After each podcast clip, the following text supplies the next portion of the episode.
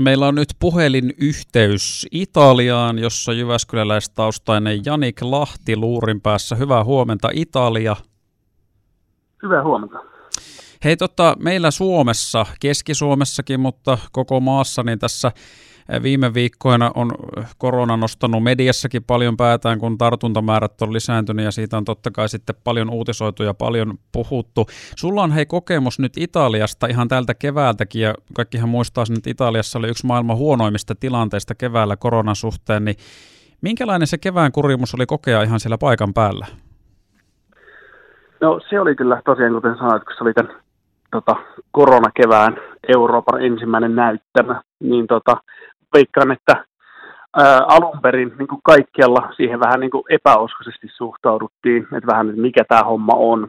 Mutta sitten kun ne alkoi ne luvut, nämä tartuntamäärät ja sitten kuolemien määrä varsinkin täällä ihan pohjoisessa olemaan niin kuin aika tota, kamalalla tolalla hyvin nopeasti, niin mä luulen, että semmoinen epäusko, että mikä tämä juttu on, että pitääkö tämä ottaa vakavasti, alkoi mennä enemmän semmoiseen niin kuin pienemmäisen paniikin suuntaan ennen kuin siitä alkoi tulemaan myös hyvin nopeasti tämmöisiä rajoituksia, mitkä tietysti sitten kun kouluja suljettiin, julkisia tiloja alettiin sulkemaan, niin lisäsi ihmisten tämmöistä, mitenkään liiottelematta sanottuna, niin tällaista apokalyptista ää, fiilistä siitä, että mitä ihmiset tässä tapahtuu, nimenomaan kun tämä oli kuitenkin jotain ennen kokematonta. Toki tämän saman haasteen kokenut varmaan kaikki ihan Jyväskylän myöten Suomessa, mutta se oli vaan se, kun täällä oltiin tosiaan Euroopan ensimmäisiä, niin siinä oli paljon sellaista, että mitä, mitä tapahtuu ja tapahtuuko tämä oikeasti. Mutta toki siinä oli just se ero, että Italiassa tilanne oli tosi paha, ja tuossa kun viittasit vähän semmoiseen maailmanlopun meininkiin, niin siltä se siis tänne, tänne Suomeenkin näytti TV-kuvien perusteella, kun se mitä tavallaan Italiasta keväällä pahimpina hetkinä oikeastaan näytettiin, niin oli se, että kadut oli autioita ja oli suurin piirtein lyöty tai pistetty puuta ikkunoita eteen, ihmiset oli kotona ja sitten seuraavissa kuvissa oli, oli kun kärrättiin ruumiita jonnekin eteenpäin pusseissa, niin tota, minkälaista, se oli siellä, niin, minkälaista se oli sitten elää siellä tuota aikaa ja tavallaan antoiko tuo ihan oikein kuvan siitä, että mikä se tunnelma oikeasti siellä oli? se, se antaa toisaalta täysin oikean kuvan, mutta mä muistan, että kun mä soittelin sitten just koti-Suomen ystäville tällä, mä sanoin, että tietyt asiat, että jos, jos on hyvin asiat itse hen, fyysisesti, henkisesti ja ei, ei ole niiden epäonnisten joukossa, jotka on saanut tartunnan, niin kaikki on ihan ok. Kansallisesti toi pitää täysin paikkansa, että ne pohjoisen kaupungit, siis siellä niin kuin kuoli todella paljon ihmisiä, terveydenhuollon ammattilaisia. Se tuntui vähän semmoiselta niin hyökyaallolta se sairaus, että sitä ei mitenkään voi pysäyttää, että lääkäreitä tuli eläkkeeltä asti, pyydettiin takaisin töihin, heitä menehtyi, sairaanhoitajia menehtyi. Nimenomaan Bergamossa armeija vei rekka-autollisia tota, ruumiita pois, koska Bergamon kaikki nämä krematoriot ja hautaustoimistot oli täynnä, että kyllähän siinä oli tämmöisiä aivan niin kuin järkyttäviä järkyttäviäkin tota, tapahtumia, mistä nimenomaan sit kuvat levisi maailmalla.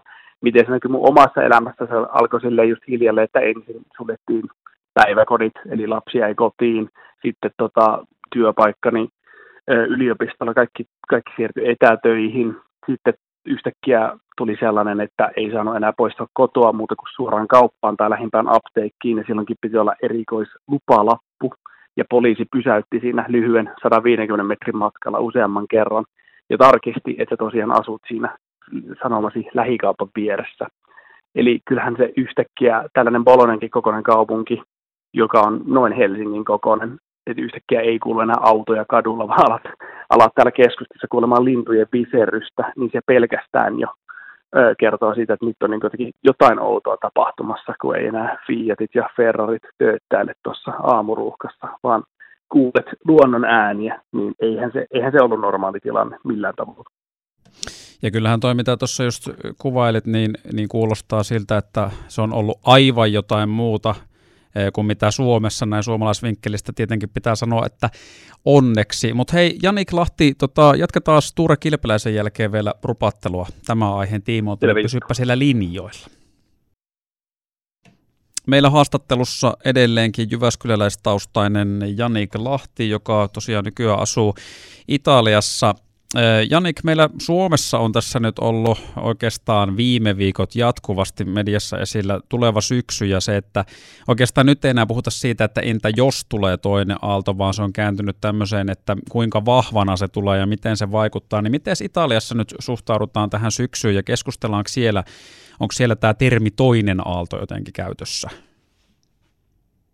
Tämä on ja täällä on tota, tässä Italian kontekstissa aika samanlainen samanlainen meininki ja odotus, että nyt ne luvut, tartuntaluvut on taas nousseet, oliko eilen ja sitä edellisenä päivänä siinä kahdeksassa puolessa sadassa, mikä taas tuntuu aika korkealta.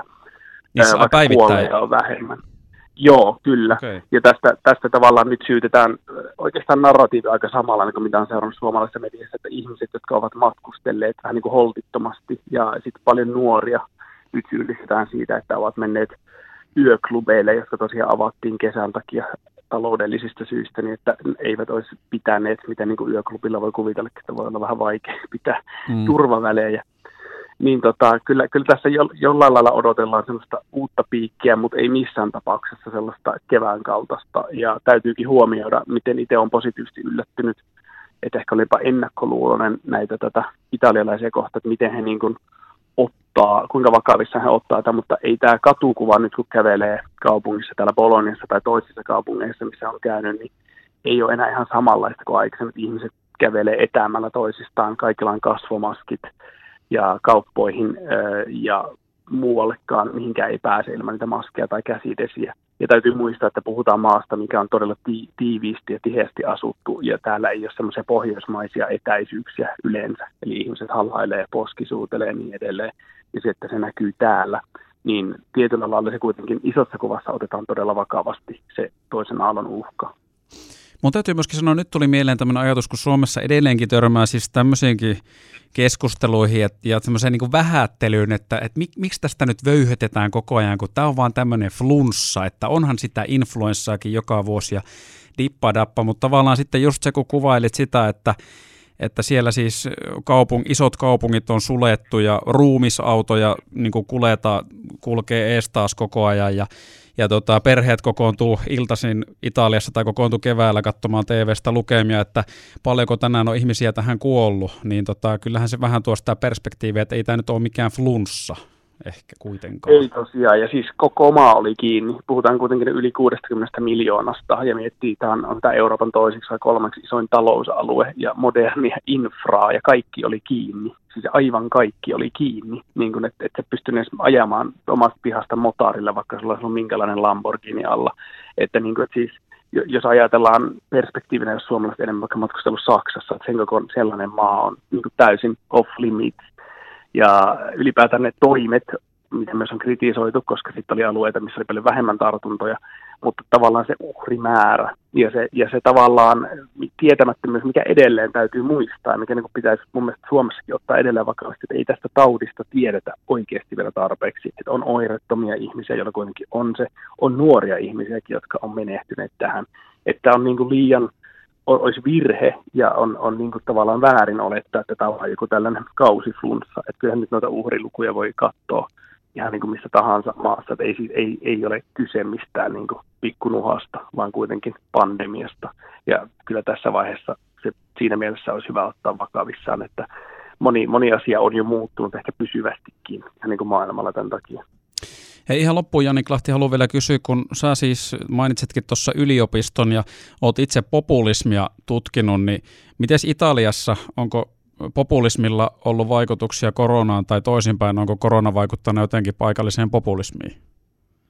Se oli hyvin tota, muotoiltu, koska nehän nimenomaan pyörii tietynlaista kehää ja korona näin yleisesti kyllä tukee populistien tarinaa, että tällainen heidän, heidän lempilapsimme vastaan he asettelu niin tietysti toimii. On, on selvää, että niin kuin nyt näissä, näissä kaikissa maissa, jotka on kärsinyt eniten, just Italia ja muut ehkä Etelä-Euroopan maat, mutta myös Suomi, jossa oli tämä uusi maa kiinni, niin kyllähän nämä taloudelliset vaikutukset tulee jossain välissä näkymään, ja aina kun on taloudellista huolta ja tavallaan jollain lailla eriarvoisuus lisää, niin voidaan näin yleisesti sanoa, että kyllähän nyt poliitikot ihan populisteista muihinkin osaa hyödyntää tämän tota, käyttää tämän tilanteen hyväkseen ja maalailla sen, maalailla sen perspektiivin siten, miten haluaa. Ja tota, tässä on mielenkiintoista siinä mielessä, että Italiassa tämä viiden tähden liike, joka on populistinen, on hallituksessa toisaalta vähän enemmän vielä oikealla oleva populisti Lega, eli tällainen ehkä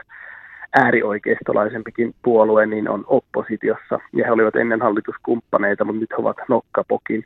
Mutta ihan se, mikä on yhteistä kaikkialla nyt Euroopassa populistien toiminnassa, niin tämä heidän lempilelunsa Twitter tietysti on laulanut. Eli mikä tahansa päätös on tehty, niin sitä on kritisoitu.